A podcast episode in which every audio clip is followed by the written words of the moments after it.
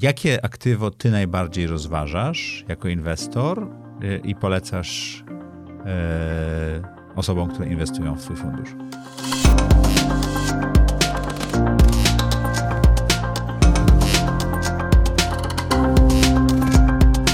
Cześć! Jeśli nie jesteście w społeczności Zaprojektuj swój biznes, to nie widzicie tych wideo, ale z Piotrem e, regularnie, co najmniej raz w miesiącu, nagrywamy e, serię Inteligentny Inwestor.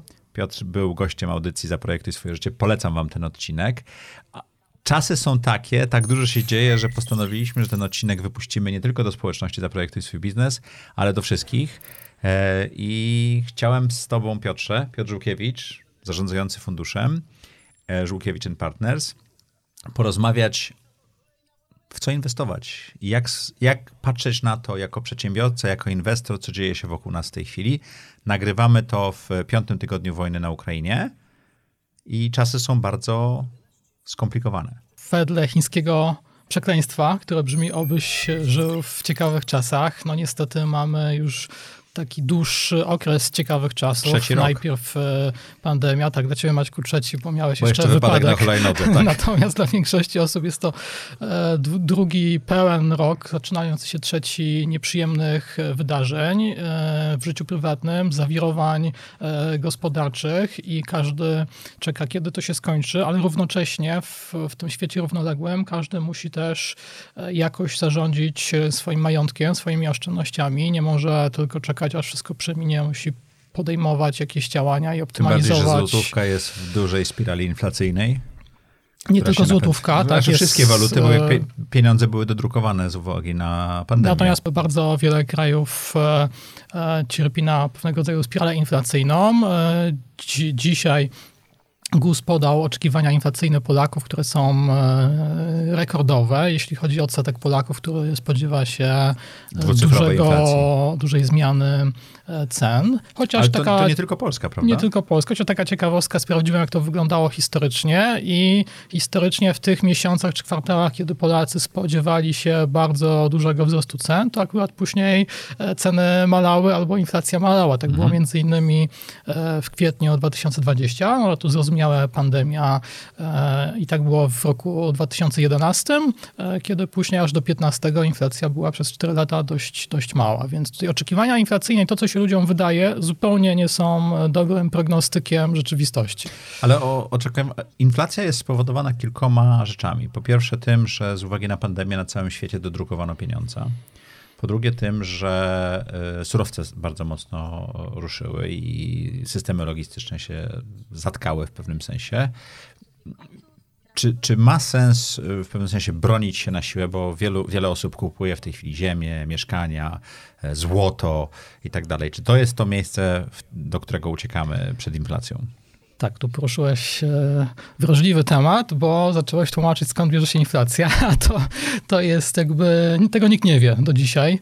E, okay. Ja, ja, też Czyli tego nie wiem, wydaje, nie rozumiem. Wiem e, to wszystkie teorie ekonomiczne mówiące, skąd się bierze inflacja i jak działa, o której uczyliśmy się na studiach z podręczników, no można teraz wyrzucić do, do kosza.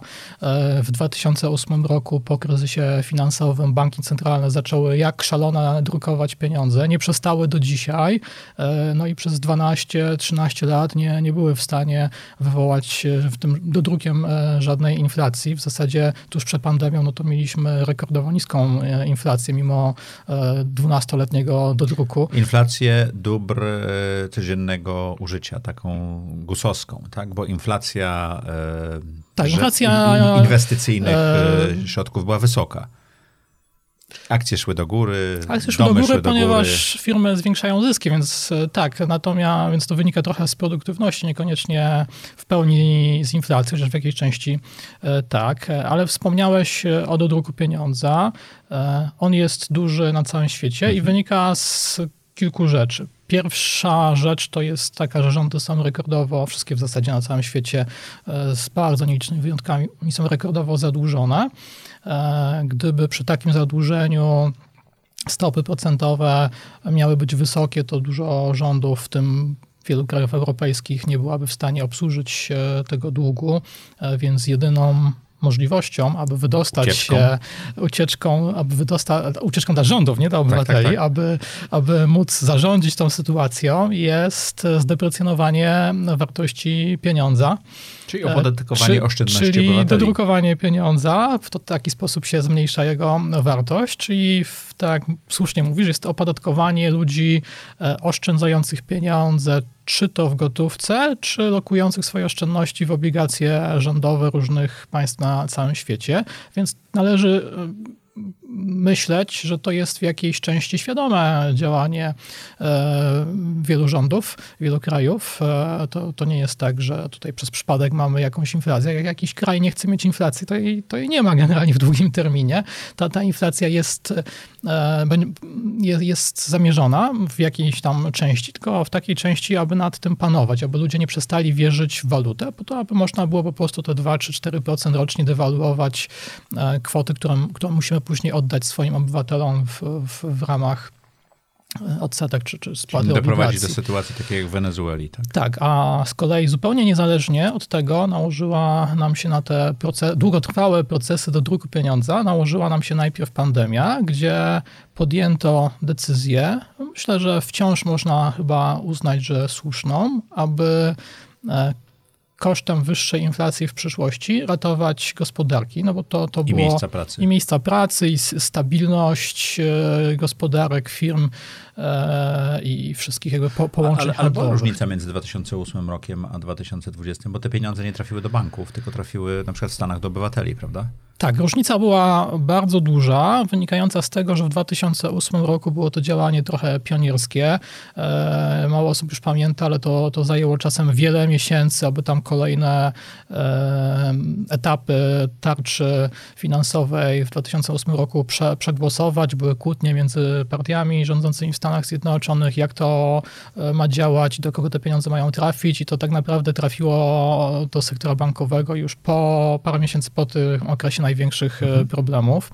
E, po tym, jak świat przećwiczył te mechanizmy, no to teraz ja byłem zaszokowany, że w pierwszych tygodniach pandemii banki centralne tak spra i, i, też rządy, partie polityczne tak sprawnie zadziałały e, i faktycznie zasypały rynek pieniądzem całkowicie. I zasypały go I zasypały od, od, dołu, go, nie od góry. Zasypały go z każdej strony, bo banki dostały z banków, banki komercyjne z banków centralnych dostały nieograniczone w zasadzie linie mhm. finansowe. E, przedsiębiorstwa dostały bardzo duże tarcze na ochronę miejsc pracy podatkowej, też zwykłe, no w Stanach przynajmniej, w Polsce też ale częściowo. nawet taka zwykła działalność gospodarcza jak moja dostała jakieś pieniądze, tak? Niewielkie, bo niewielkie, ale to, to wbrew pozorom pomogło wtedy, tak? Bo myśmy stanęli. Tak, i to, to raczej dla każdego, przy prawie każdego było wtedy oczywiste, że to, co robimy w pandemicznym marcu, kwietniu 2020, będzie trzeba za to zapłacić mhm. przez jakiś czas, rok, dwa, trzy, wyższą, wyższą inflacją. inflacją. No i to było działanie pewnie na, w miarę na chłodno skalkulowane, mimo że podejmowane na szybko e, i, i, można było sobie jakąś tam rentowność społeczną takiego działania pewnie obliczyć i można chyba uznać, że to,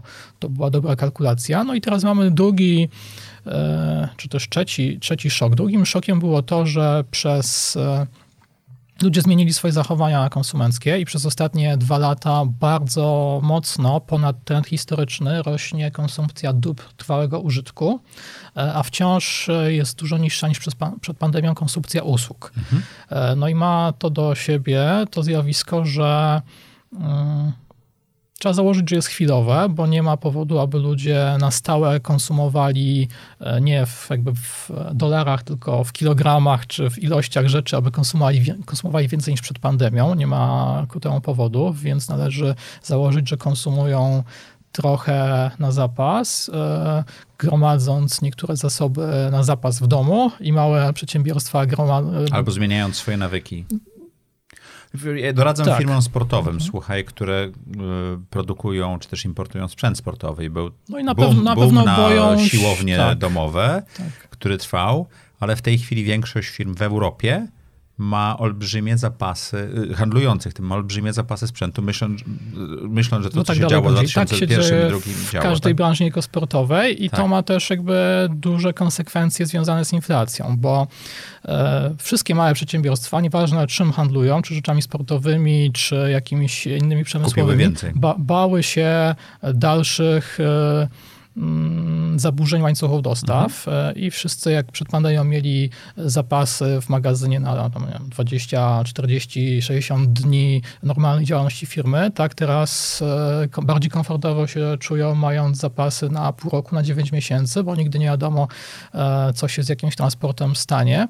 Tym bardziej, że gdy wybuchła pandemia, te firmy, które miały większe zapasy były wygranymi i zwiększyły udziały rynkowe.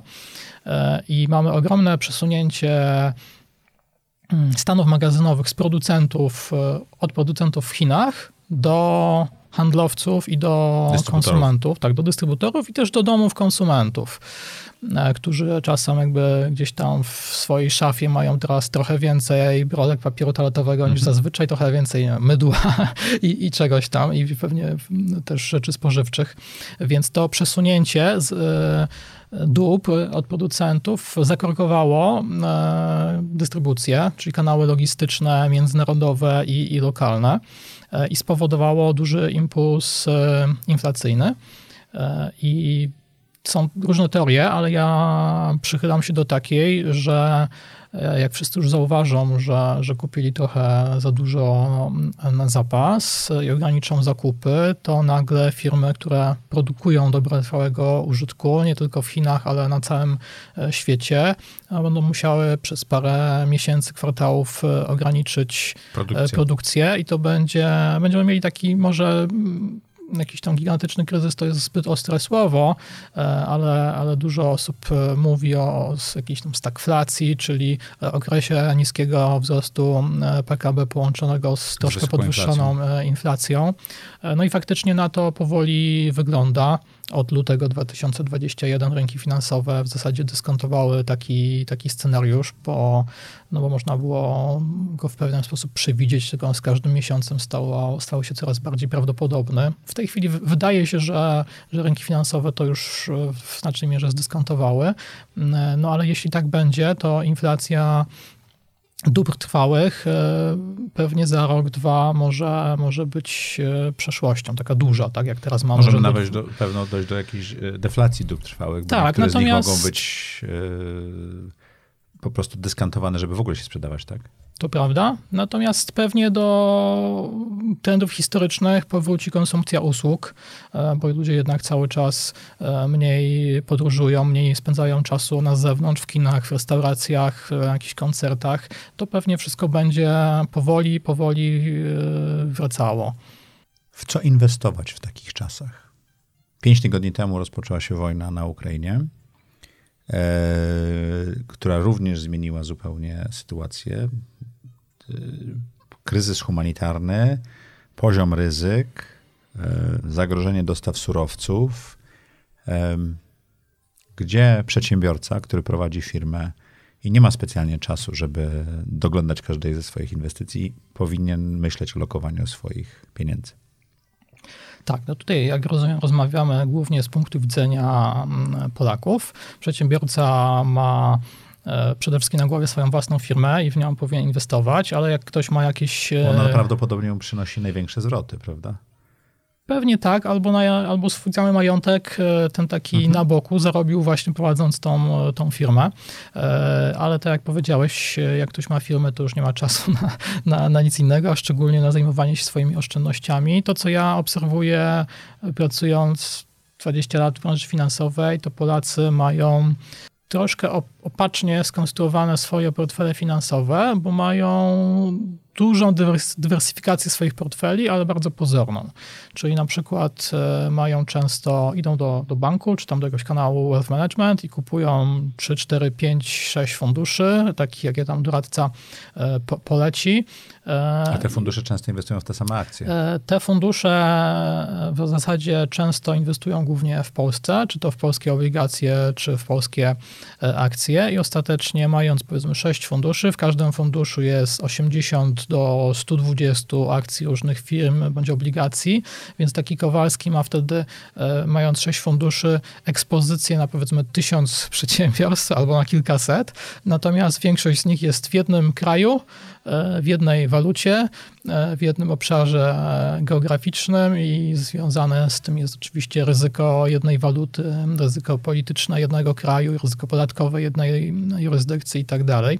Więc jest to dywersyfikacja no, troszkę za duża z jednej strony, a pozorna z drugiej. I to, jak trzeba o tym myśleć, to ciekawie Buffett kiedyś powiedział. Buffett oczywiście z punktu widzenia Amerykanina, czyli kogoś, kto myśli e, i wie, że jego kraj ma największą armię na świecie i nie potrzebuje dywersyfikować swojego majątku poza Stany Zjednoczone. E, więc z punktu widzenia Amerykanina, no to Buffett powiedział, że jeśli ktoś ma w swoim portfelu e, akcje trzech firm, czy udziały w spółkach, w trzech spółkach swojego, ze swojego miasteczka, na przykład w piekarni, e, w, w dealerze samochodowym i tam w jakimś innym sklepiku spożywczym, no to w zasadzie to wystarcza. E, I, i tutaj przykładem jest trochę partner e, Buffetta, Charlie Munger, teraz chyba 98-letni około, który cały swój majątek ma ulokowany, ulokowany w zasadzie w trzech rzeczach. Pierwszą jest, to są akcje Berkshire Hathaway, drugą to są akcje notowanego w Stanach przedsiębiorstwa, które się nazywa Daily Journal, e, gdzie on cały czas jest w Radzie Dyrektorów i raz w roku przez dwie godziny prowadzi jeszcze w tym wieku e, spotkanie, spotkanie z, z inwestorami, a trzecią lokalizacją to wiele lat temu, już prawie 20 lat temu, Charlie Munger powierzył pieniądze do funduszu prowadzonego przez Lilu, który jest e, e, Chińczykiem mieszkającym w Stanach od, od, od wielu lat, który no, z dość dużymi sukcesami inwestuje i w zasadzie w ulokowanie w takie trzy miejsca swoich pieniędzy, jak Munger ciągle powiada, pozwala mu spać spokojnie i w zupełności wystarcza i on nie, nie czuje potrzeby e, innej dywersyfikacji, a ta, którą ma nie zmienia się przez ostatnie parędziesiąt lat i uczyniła z niego multimiliardera. I trzy Więc... kawalerki mi wystarczą. Jedna na Pradze, druga w Śródmieściu, a trzecia na Woli? To zależy na której Pradze, bo jeśli na warszawskiej, e, to może jeszcze zamiast na Woli, to mówimy o Włosz we Włoszech, tak? Okay. których, tak. Trzy kawalerki w trzech państwach różnych. Pytanie, czy wszystkie powinny być europejskimi państwami czy miastami, to pewnie byłoby e, bardziej racjonalną tezą, ale warto sobie wrócić do takiej podstawowej charakterystyki wszystkich rzeczy, gdzie można alokować swoje pieniądze. Ja zawsze dzielę takie rzeczy, rzeczy, gdzie można alokować pieniądze na, według trzech osi. Mhm. E, pierwszą e, osią to są aktywa pracujące versus niepracujące. Pracujące, czyli przynoszące e, dywidendę, zysk e, rosnące, tak? Czyli wytwarzające cokolwiek. Kupimy sobie tonę miedzi, 3 kg złota, to ono nic nie robi i za 100 lat wciąż będzie kilogramem złota, który przez 100 lat nic okay. nie wytworzy. Jak kupimy sobie e, akcje, udziały w przedsiębiorstwie, no to przez 100 lat ono nawet jak nie wypłaca dywidendy, to, coś, to się rozwija, coś, coś przynosi produkuje. zyski i, i jakby produkuje jakieś zyski. Być może tak jak Apple skupuje swoje akcje, podwyższając wartość per akcję, tak? Tak, i mamy oczywiście gdzieś tam pomiędzy wszystkie inne klasy aktywów, jak sztuka jest aktywem niepracującym, nieruchomości są aktywem takim umiarkowanie pracującym, czyli mieszkamy w nich bądź prowadzimy w nich biznes, e, jest to jakoś tam aktywo pracujące i to jest jakby jedna oś. Druga oś to są aktywa, i te, te osie na siebie mogą nachodzić. Ta druga oś to jest jakby aktywa E, stabilne versus zmienne. I to jest właśnie ten problem, że ludzie bardzo często mylą ryzyko ze zmiennością. Jeśli coś ma bardzo duże wahania wyceny rynkowej. Zmienny na przykład zmieniające się notowania na giełdzie, tak? Na przykład, akcji. tak. Okay. Akcji bądź też mm, innych aktywów. Wszystko może być notowane na, na giełdach. E, tutaj najlepszym przykładem jest na przykład e, nieruchomości, takie po prostu w mieście, jakie może sobie Kowalski kupić, versus te same nieruchomości w funduszach nieruchomości notowanych na giełdzie. I teraz mhm. mieliśmy pandemię, e, gdzie w trakcie marca, kwietnia pandemicznego przeciętna cena mieszkania w Warszawie czy w Nowym Jorku może tam parę procent drgnęła, no ale nie, nie kilkadziesiąt. Natomiast fundusze, tak zwane rejty, które posiadają wyłącznie nieruchomości mieszkalne wewnątrz, bądź wyłącznie nieruchomości biurowe, w marcu, kwietniu 2020 potrafiły na giełdzie spaść o e, kilkadziesiąt procent, 50, 60, 70. A, ich... a jest to dokładnie to samo aktywo. Mhm. Jedyna różnica jest taka, że w jednym przypadku jest notowane na giełdzie, a w drugim nie jest. Natomiast jest to dokładnie to samo. Można powiedzieć nawet, że, że to notowane na giełdzie jest lepsze, bo jest korzystniejsze podatkowo i tak dalej. E, więc ludzie są w stanie często powiedzieć, że taki fundusz notowany nieruchomości na giełdzie jest ryzykowny, e, bo, bo się waha. Pytanie, czy, czy na pewno, skoro to jest to samo, tak? I to jest ta, ta druga oś, a, a trzecia oś to jest e, faktycznie duże ryzyko versus faktycznie małe. I teraz jakby ludzie nie zawsze postrzegają... Zmienność to nie jest ryzyko, powtarzamy drugi raz. Tak, tak? ale też jakby no, ryzyko w biznesie funkcjonuje i mhm. tak ty jesteś bardzo znanym w Polsce e, inwestorem e, w startupy, czyli działasz fundusze e, w obszarze venture, no to ryzyko jest bardzo wysokie. Wszyscy raczej są właśnie zgodni co do tego, że w tym obszarze ryzyko inwestycyjne faktycznie występuje, nie jest pozorne i faktycznie jest duże i to jest ciekawa klasa aktywów, no ale jakby mało... to jest klasa aktywów, na którą przeznacza się ułamek portfela. Mało tak, ja, ja w kursie ma... inwestowania w startupy, który właśnie zakończyłem nagrywać i uruchomiliśmy, mówię o tym, że to powinna być jednocyfrowa część naszego portfela i to najlepiej tego płynnego portfela, który przeznaczamy na inwestycje w startupy. No właśnie, czyli nawet taki troszkę można powiedzieć nie chcę tu nikogo obrazić, ale trochę los na loterię, e, czyli jakby niesymetryczne... Akty... Nie wiem, czy zaprosimy Piotra jeszcze raz. ale to jest aktywo o bardzo niesymetrycznym ryzyku versus nagroda, tak?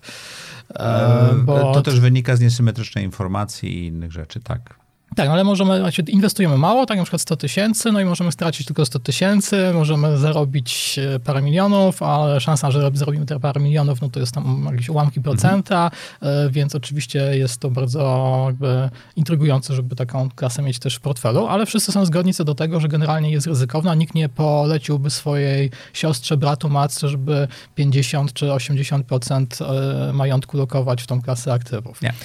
I tutaj ludzie są zgodni, natomiast niektóre klasy aktywów oceniają błędnie. Na przykład taką klasą aktywów są obligacje rządowe dowolnego kraju na, na, na, na świecie, które są generalnie postrzegane jako coś bardzo e, bezpiecznego. bezpiecznego. Mm, dane na to nie wskazują. Jak zobaczymy na ostatnie chociażby 100 lat e, i nawet tylko w Europie, no to wydaje mi się, że Włochy gdzieś 12-13 razy ogłaszały niewypłacalność. Grecja też chyba ponad 10 Niemca, razy. Niemcy. Niemcy co najmniej dwa albo trzy razy, mhm. łącznie z epizodami hiperinflacji. Hiszpania kilkanaście razy, Polska co najmniej raz. E, Wielka Brytania chyba ze dwa razy, więc e, no, jeśli ktoś e, ma obligacje rządowe i, i przekazuje ich portfel z pokolenia na pokolenie, no to to się zeruje dość często taki mhm. portfel. Versus na przykład mamy w Japonii mnóstwo firm, które powstały w roku 1700, którymś tam, 800 któryś tam i wciąż są notowane na giełdzie i mają się dobrze versus Niektóre firmy notowane na giełdzie w Niemczech, które nieprzerwanie funkcjonują, przynoszą zyski, obsługują swoje zadłużenie od tam 100 e. Dwu, nawet, nawet często 200. E, e, I pytanie, czy jeśli mamy firmę, która ma jakiś rodzaj monopolu, nie ma zadłużenia żadnego i ma stabilny biznes w wielu krajach, to czy taka firma na pewno jest bardziej, czy jej udziały akcji są na pewno bardziej ryzykowne niż obligacje rządu, jakiegoś, który ma, który ma ogromne zadłużenie i w zasadzie poza tym, że ma zadłużenie, to, to niewiele więcej ma. E, I jeśli ktoś ma własną walutę, no to oczywiście zawsze ją może dodrukować, te obligacje spłaci, co najwyżej ta, e, ten przelew, który do nas przyjdzie, nie będzie zbyt wiele wart. Natomiast takie kraje właśnie jak, jak Grecja, e, Hiszpania, Włochy, które nie mają własnej waluty, e, no to jeśli nie mogą, nie mogą obsłużyć swojego zadłużenia, a inne kraje nie chcą im pozwolić na, na dodruk, no to właściwie już w ogóle nie mają wyjścia, stają się tam mhm. chwilowo wasalami.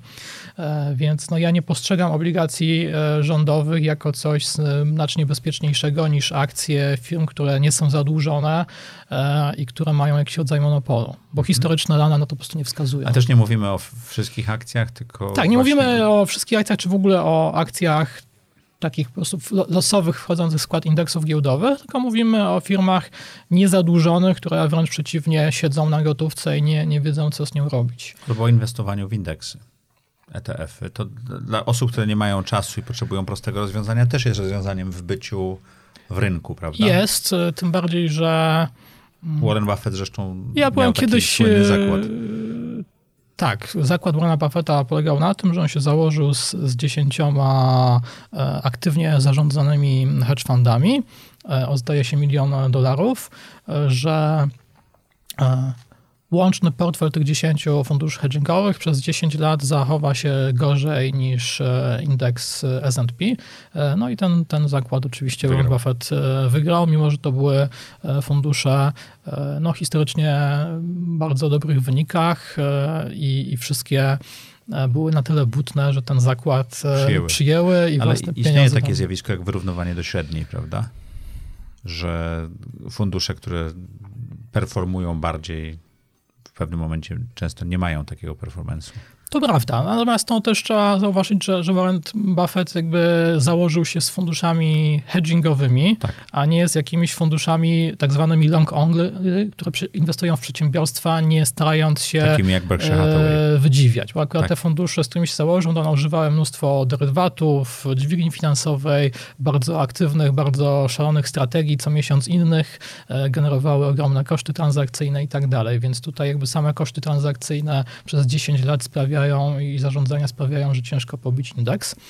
To teraz przerwę ci, bo już mamy tą podbudowę teoretyczną mhm. i zrozumienie. Yy, nagrywamy to na przełomie marca i kwietnia 2022 roku. W takich czasach jak teraz, czyli w, na początku trzeciego roku kryzysu, dużych geopolitycznych zmian, yy, niepewności co do kursów walut i tak dalej, jakie aktywo jest najbezpieczniejsze według ciebie? Znaczy bezpiecznie, przepraszam, ja wiem, że nie lubisz tego pytania. Y, jakie aktywo ty najbardziej rozważasz jako inwestor y, i polecasz y, osobom, które inwestują w twój fundusz? Ja tu nie będę zupełnie obiektywny, bo ja mam e, za, za... Warto obejrzeć odcinek za projektu Swoje życie z e, Piotrem, żeby zrozumieć, dlaczego nie jest obiektywny. Ja nie jestem obiektywny dlatego, że, że mam za parę miesięcy 40 rodziny i zacząłem inwestować jako 18 czy tam 16-latek i nigdy w swoim życiu nie miałem e, w portfelu niczego innego niż akcje. Nie posiadałem nigdy samochodu na własność. Nawet mieszkania nie Nawet, e, nawet mieszkania. 100% mojego majątku to zawsze... Mieszkanie wynajmujesz? Wynajmuję, tak, za dużo pieniędzy, i, ale wciąż uważam, że jest to świetny interes. E, Wręcz uważam, że, że właściciel mojego e, lokalu ma, robi bardzo zły interes, ponieważ ja mu płacę e, powiedzmy 3% rocznie wartości rynkowej mieszkania za to, że mogę je e, używać. Natomiast na moich pieniądzach no, oczekuję stów zwrotu nie, 3, nie 3% rocznie, ale powiedzmy paręnaście albo dwadzieścia parę, tak? Więc jakby jako ktoś, kto, kto przez całe życie nie miał innej klasy aktywów w portfelu niż akcje, e, no nie sądzę, żebym nawrócił się jeszcze kiedyś. To, to ja, ja, rozszerzę, to pogadajmy o moim portfelu, bo ja mam tak. jakieś nieruchomości, które kiedyś um, zainwestowałem i zgodzę się, że zwrot z nich jest e, mniejszy, ale ja nie inwestuję tylko w akcje, tylko ja generalnie inwestuję w przedsiębiorstwa na różnym stadium rozwoju. Czy są to startupy, czy to są małe i średnie spółki dywidendowe, czy spółki notowane na giełdach międzynarodowych. Większość tych inwestycji w małe i średnie przedsiębiorstwa rzeczywiście jest w Polsce czy w Europie Środkowo-Wschodniej, ale większość moich akcji jest już mocno zdywersyfikowana międzynarodowo. Ja bardzo wierzę w w aktywa pracujące, jak ty to powiedziałeś. Być może to, że inwestuje w przedsiębiorstwa, powoduje, że nie mają dużych wahań waluacji, podobnie jak te mieszkania versus rejty. Czy to jest dobry portfel na niepewne czasy? Z perspektywy czasu historycznej, każde poprzednie załamanie na rynkach wygląda jak okazja. E, jak sobie zobaczymy na wykres ostatnich 20 lat, że, że 30 nerwy, lat, 100 tak? lat, to, to każdy ten ząbek w dół historycznie był okazją. Czyli Natomiast... cytując barona Rothschilda, czyli kupowanie e, akcji w przedsiębiorstwach wtedy, kiedy czasy są niepewne. Tak, czyli jak patrzymy historycznie, zawsze każde załamanie rynków finansowych było okazją, natomiast zupełnie to inaczej e, czujemy emocjonalnie, jak przeżywamy to w danym momencie. Mhm. Tak, jak jesteśmy właśnie w marcu, 30 marca 2020, kiedy cały świat e, panikuje, bo, bo szerzy się nieznany wirus, to naprawdę... Szerzy się szybciej niż do tej pory kiedykolwiek się szerzył na świecie. Tak, to naprawdę najrozsądniejsi ludzie tracą rozsądek, y, ponoszą ich emocje. Z wieloma akurat w szczycie paniki pandemicznej z wieloma moimi klientami czy, czy, czy znajomymi inwestorami rozmawiałem i niektórzy dużo starsi ode mnie, którzy widzieli dużo rzeczy na rynkach finansowych i, i mówili, y, bali się, tak, i mówili, że, że wszystkie e, dotychczasowe metody odnośnie tego, co robić w pańce giełdowej, to w zasadzie są nieważne, bo to jest coś innego, że z czymś takim jak wirus jeszcze nie mieliśmy e, do mhm. czynienia i że tu trzeba zachować się e, inaczej.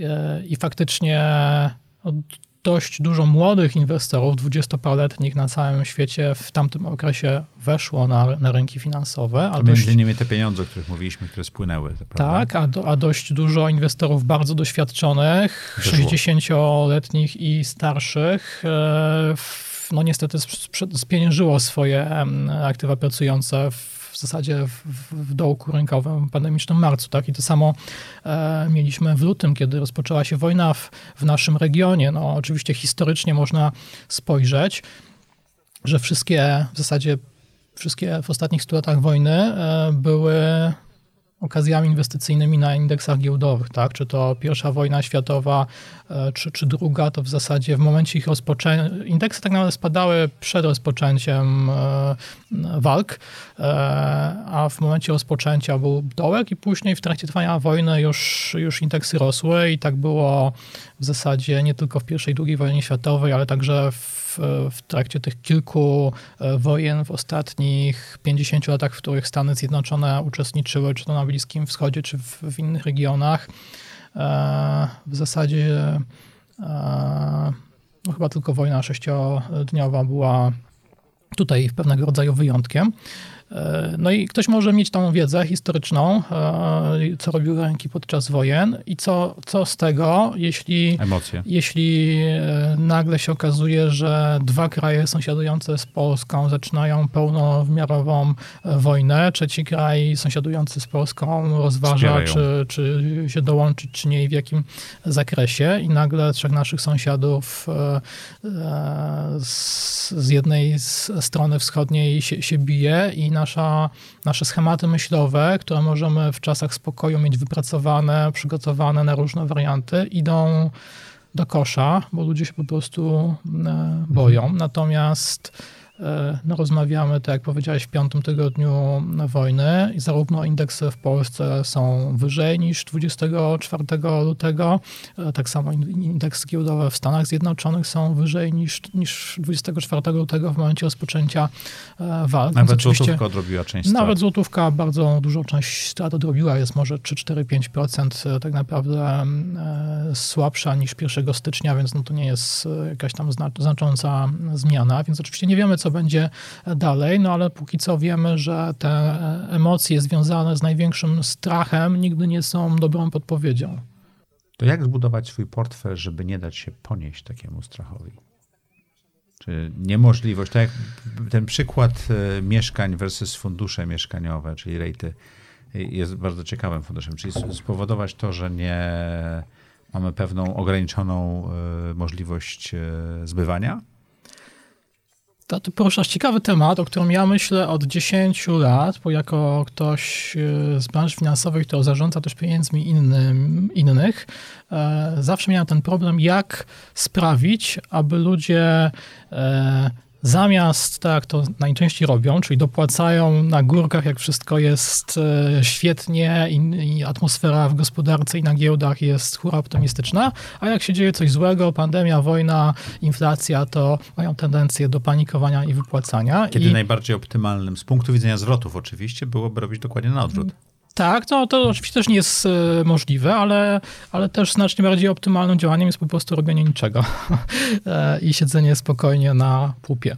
E, I ten problem mają instytucje finansowe, fundusze od, od w zasadzie od, odkąd istnieją i już Benjamin Graham, mentor Warrena Buffetta, miał taką jednostronicową umowę ze swoimi klientami, gdzie ci inwestorzy mieli napisać, e, że zgadzają się e, zainwestować z Grahamem na co najmniej 10 lat i że nie dadzą się ponieść emocjom, że jak będzie panika giełdowa, to e, nie wycofają swoich pieniędzy, że nie pozwolą na to, aby emocje innych ludzi rządziły ich, ich własnymi pieniędzmi, ich własnymi działaniami.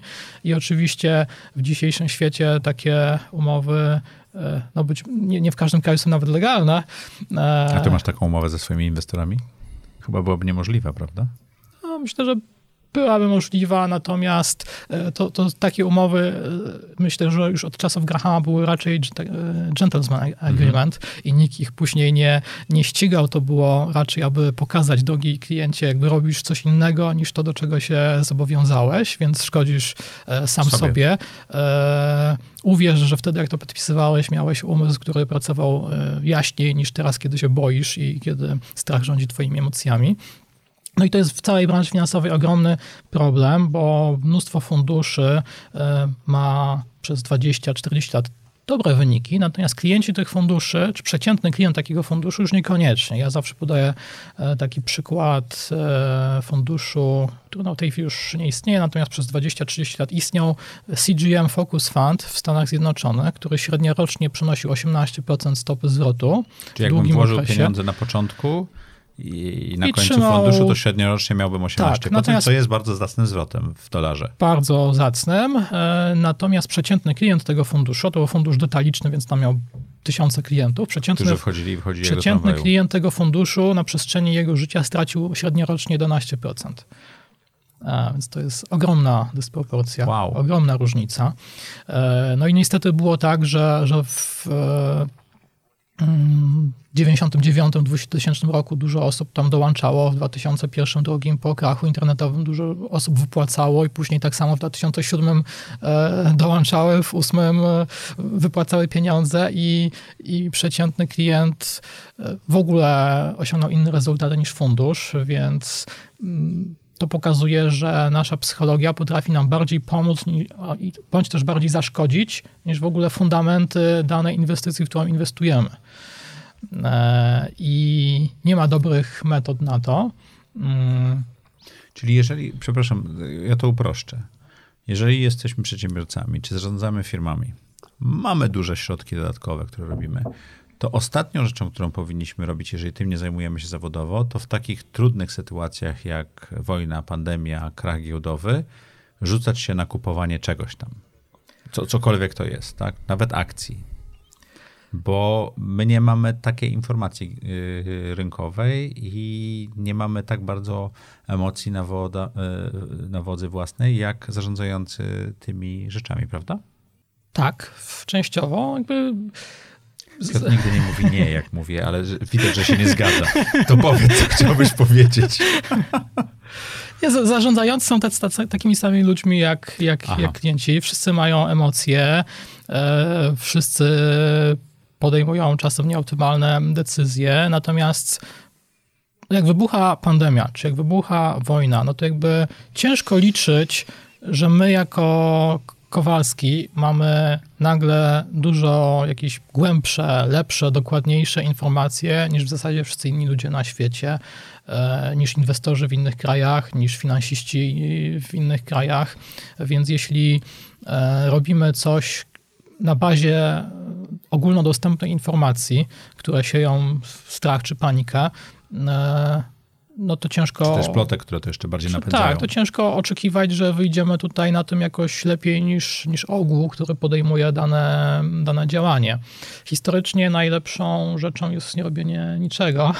Jest taki, taki znany bardzo zarządzający e, z Wielkiej Brytanii, Terry Smith, e, który, którego e, motto ich broszurach inwestycyjnych brzmi buy good companies, don't overpay, do nothing. E, I to jest też e, te, taka strategia polityka, którą ja, ja, stosuję i budując portfel inwestycyjny musimy być przygotowani na nieprzewidziane zdarzenia w momencie, kiedy wkładamy spółki do portfela, a nie w momencie, kiedy te nieprzewidziane zdarzenia nastąpią. Czyli jak kupujemy jakąś inwestycję, to musimy w momencie kupowania zastanowić się, jak sobie dana firma poradzi w warunkach inflacji. Czy ona ma pricing power, czy będzie e, w stanie przerzucać e, rosnące koszty na konsumentów, jak to wpłynie na jej marże i tak dalej. Przykład, tak? E, czy jest zależna od właśnie jakichś innych krajów, łańcuchów dostaw firm, które mogą być zaburzone, bo nie jesteśmy, nikt nie jest w stanie przewidzieć, kiedy będzie inflacja, kiedy deflacja, kiedy będzie zaburzenie gospodarcze, więc trzeba być na to przygotowanym zanim to nastąpi, mhm. a nie dopiero zastanawiać się, co zrobić, jak już się dzieje źle. I e, to jest chyba najlepsza strategia inwestycyjna. Tak? Po prostu być przygotowanym na to, że różne turbulencje co jakiś czas występują.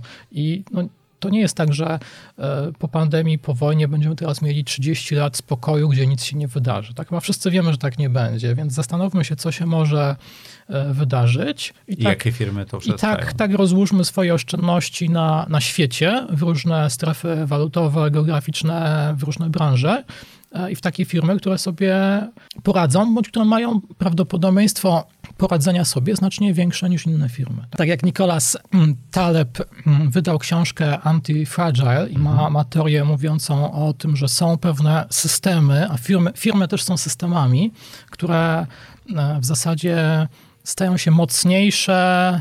E, antykruche. Antykruche, to jest polskie tłumaczenie. No, nowe słowo zostało stworzone, mhm. pod, gdy ta książka została wydana. I są, są systemy, są firmy, które są antykruche. E, to oznacza tyle, że w trakcie zawirowań stają się mocniejsze, czy też u, u, zwiększają na przykład swoje udziały rynkowe względem innych e, firm i mm, tak, są jakieś tam przysłowia ludowe, co cię nie zabije, to cię wzmocni i tak dalej, które no niekoniecznie e, się sprawdzają, ale w wypadku firm często akurat się sprawdzają pewnie bardziej niż w wypadku ludzi, bo faktycznie firmy, które przeszły różne turbulencje z sukcesem, później są przygotowane na na wiele i są w stanie Mają wytrzymać. I, za, i, i załogi, które są w stanie to zrobić. Tak, tak, tak. O ludziach mówimy, że mają pewną jakby pamięć mięśniową na przykład. Firmy również. To firmy również mają pamięć e, wewnętrzną związaną z kulturą korporacyjną, z kulturą procesów. I nawet jak pewne rzeczy nie są spisane na papierze, w dokumentach, to ludzie pracujący w tych firmach jakoś, że tak powiem, wiedzą jak zareagować. E, I Mm, takich firm należy szukać, e, konstruując swój portfel inwestycyjny. Jednym z najlepszych e, moich rachunków, że się tak wyrażę, jest rachunek emerytalny, który kiedyś tam założyłem w wieku 20 Bo tam nic nie robisz pewnie. E, I, i, I, myślę, że tam są dwa powody. Po pierwsze nic nie robię, bo, bo nie mam czasu, nawet nie, nie wiem, czy login mam aktualny, muszę to sprawdzić. To po tej rozmowie zaraz to zrobię. Ale drugą rzeczą, którą robiłem, to w pewnym sensie wykorzystywałem taką siłę, która nazywa się dollar cost, cost averaging, czy też um, po, pięknie po polsku, czyli e, regularne wpłaty na rachunek inwestycyjny tej samej sumy, które powodowały, że koszt zakupu y, zmieniał się zależnie od wyceny akcji, czyli jak akcje były drogie, to kupowałem ich mniej, jak akcje były tanie, to kupowałem ich więcej. Co spowodowało, że w pewnym sensie ta średnia cena zakupu była lepsza niż rynek z jednej strony, a z drugiej strony yy, nie przywiązywałem się do moich decyzji, że o, kupiłem za tyle, to za tyle sprzedam, a z trzeciej strony absolutnie o tym nie myślałem. Yy, nic nie robiłem od kilku nastu lat z tym e, kontem i chyba trzeba na nie zajrzeć. A to ja jestem osobiście bardzo ciekawy, czy tam udało ci się na przykład pobić indeks S&P na tym koncie? Yy, tam, tam jest Berkshire Hathaway między innymi, tam są ETF-y na dwa albo trzy indeksy i parę, parę spółek, tak? Tak, no to te parę spółek pewnie największą różnicę będzie robiło, tak? No bo, niektóre z nich nie były genialnymi wyborami, niektóre były dobrymi. Tak, no Berkshire akurat powiedzmy przez parędziesiąt lat bardzo mocno pokonywało indeks, przez ostatnie 15 lat tak jest bardzo zbliżona do indeksu, trochę nawet poniżej. Trochę, troszkę poniżej, więc e, ale jestem ciekawy, co tam jeszcze miałeś, więc jak kiedyś sprawdzisz tam gdzieś tam e, napisz. To, co ale powiedziałeś, ten dollar cost averaging... E, to jest bardzo dobra metoda. Szczególnie jak jesteśmy początkującym inwestorem i nie mamy dużych sum, prawda? Czy to jest dla większości osób dobra metoda, dlatego że większość osób ma jakieś dochody miesięczne czy też kwartalne. Mhm. E, I to jest metoda, która pozwala troszkę oszukać nasze własne chęci do tego, żeby tu przechytrzyć rynek i innych i wymyślać, kiedy jest dobry moment, żeby wpłacić, a kiedy nie, bo to, to się nie udaje. To mhm. gwarantuję, że nie, nie, nie róbcie tego. Timing nie działa. E, a jak ktoś sobie postanowi, że raz na miesiąc, czy raz na kwartał coś tam gdzieś przelewa i że to jest zawsze podobna kwota, czy to kwotowo, czy w postaci procentu zarobków czy oszczędności, e, to jest dobra metoda, żeby zarządzać zarządzić samym sobą. Natomiast też trochę chcecie, chcecie rozczarować. E, takie dość dokładne badania naukowe, czy statystyczne może bardziej niż naukowe, pokazują, że w takim okresie typu 25-50 lat ci, którzy na przykład dopłacają, kupują raz w roku tylko akcje, budując swój portfel e, i wybierają najlepszy możliwy moment, jaki jest w roku, najlepszy możliwy dzień. Mhm versus ci, którzy robią to co miesiąc i versus trzecia grupa, ci, którzy wybierają najgorszy możliwy moment w danym roku, e, po 50-30 latach różnica jest zaniedbywalna. Między wszystkimi trzema grupami. Między wszystkimi trzema grupami, tak. To jest tam rzędu 1-2% średnio to bardziej zwrotu. psychologicznie niż statystycznie, tak? Tak, bo to, to jest... To ja, ja, miałem jeszcze jeden taki trik, który zadziałał, jak pracowałem w korporacji, że dużą część, nawet 50% y, swojej podwyżki przeznaczałem wtedy na takie coś. Czyli w pewnym sensie sam się oszukiwałem, że te pieniądze nie szły na konsumpcję. To Czyli jeżeli dostawałem 1000 złotych tak. Y, podwyżki, powiedzmy tam upraszczając, te podwyżki były na szczęście trochę większe, to nie 10%, tylko 50% tej dodatkowej sumy szło na oszczędności. Tak, ale to pokazuje, jaką siłę ma to powiedzenie wynikające z statystyki, że nie chodzi o to, aby ważny jest time in the market, not, not timing the market. Czyli wa- nieważne, nieważne są te momenty, kiedy e, wchodzimy, wychodzimy, tylko ważny jest czas liczony w latach bądź dekadach spędzony E, przez nasze oszczędności na rynku. Tutaj psychologia pieniądza bardzo się Tak, bo bardzo dużo osób myśli, że to zarabianie na rynkach finansowych polega na tym, żeby kupić taniej i sprzedać drożej. I to oczywiście jest różnie rozumiane, tak, ale niektórzy rozumieją to tak, że kupujemy tą firmę za nie wiem, 10 razy zysk, a później ona jest modna i jest wyceniana na 15 razy zysk i ją sprzedajemy i zarobiliśmy 50% albo więcej. Bo Pytanie, co zrobimy z tym pieniędzmi? E, I generalnie w ten sposób zarabiać na rynkach finansowych systematycznie i więcej niż z indeksów raczej się nie da. To jest jakby droga, droga przez mękę, praca na cały etat e, z gwarantowanym marnym skutkiem. E, to, na czym e, się zarabia na giełdzie, to jest jakby kupujemy firmę na przykład za 10 czy 15 razy zysk. Ta firma zwiększa swój zysk co, co roku powiedzmy o 10-20% i po 20-30 latach w zasadzie nie ma znaczenia, czy ją sprzedamy za 7 razy zysk, czy za 27 razy zysk. Stopa zwrotu będzie podobna.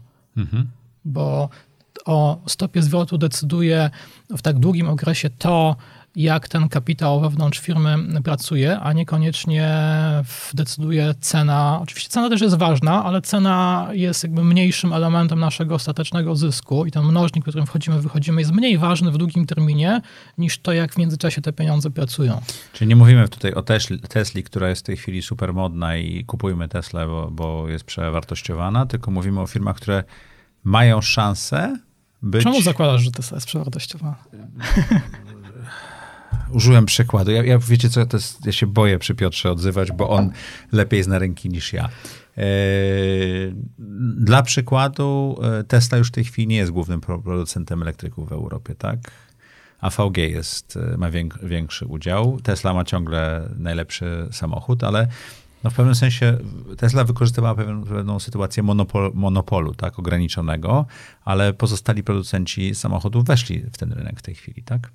Tak, to jest w ogóle ciekawy E, przykład, że jednak nie można firm, Tesla jest ciekawym przykładem, nie można firm wyceniać na podstawie jakichś tam metod sprzed 100 lat właśnie tych Grahama, e, które pokazują nam jakąś tam wartość księgową, zysk historyczny i tak dalej, bo sam mam kolegów w Polsce zarządzających funduszami, czy to absolutnej stopy zwrotu, czy innych, którzy dwa, trzy lata temu mieli krótkie pozycje na na Tesla, czyli oczekiwali, że zarobią na spadku e, jej akcji. E, A on nie. I porównywali to, że jak to możliwe, żeby jakaś tam Tesla, która produkuje parę sztuk samochodów na, na krzyż, była wyceniana więcej niż tutaj Volkswagen, e, Renault, Fiat i tak dalej. I wydawało mi się to absurdem. No jednak tu pewna jakby wyobraźnia jest potrzebna, bo w tej chwili Tesla przez te parę lat urosła 10 ponad razy, natomiast no jej w tej chwili y, za ostatni rok paręnaście miliardów EBITDA Tesla ma, czyli na wycenie sprzed paru lat jest wyceniana na cztery razy EBITDA. Bardzo, bardzo tanio, tak? Więc tutaj jakby inwestorom, którzy zabrakło troszkę wyobraźni, tak? I też stawianie, że człowiekowi, który samodzielnie że się nie uda człowiekowi, który samodzielnie walczy z, z, z rządami największych mocarstw e, na, na technologię i wysyła mhm. rakiety w, w, kosmos, na Marsa e, i gdziekolwiek. Na Marsa jeszcze nie, ale taki jest cel. Taki jest e, cel, że jemu się coś na pewno nie uda, mimo że w zasadzie wszystko mu się do tej pory udało i pewnie więcej niż jakiemukolwiek innemu człowiekowi w zakresie technologii czy, czy, czy kreowania wartości. No zawsze, zawsze Jeszcze takie... był Hughes, tak.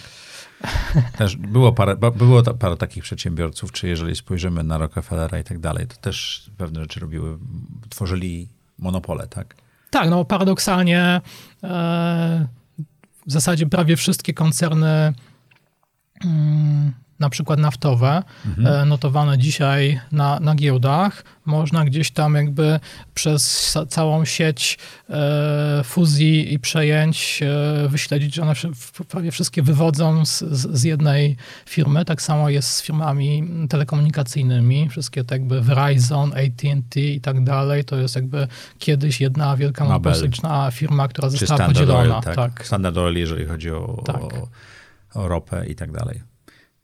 No tak, te firmy budują. No dobrze, to teraz jeszcze raz do tego samego pytania.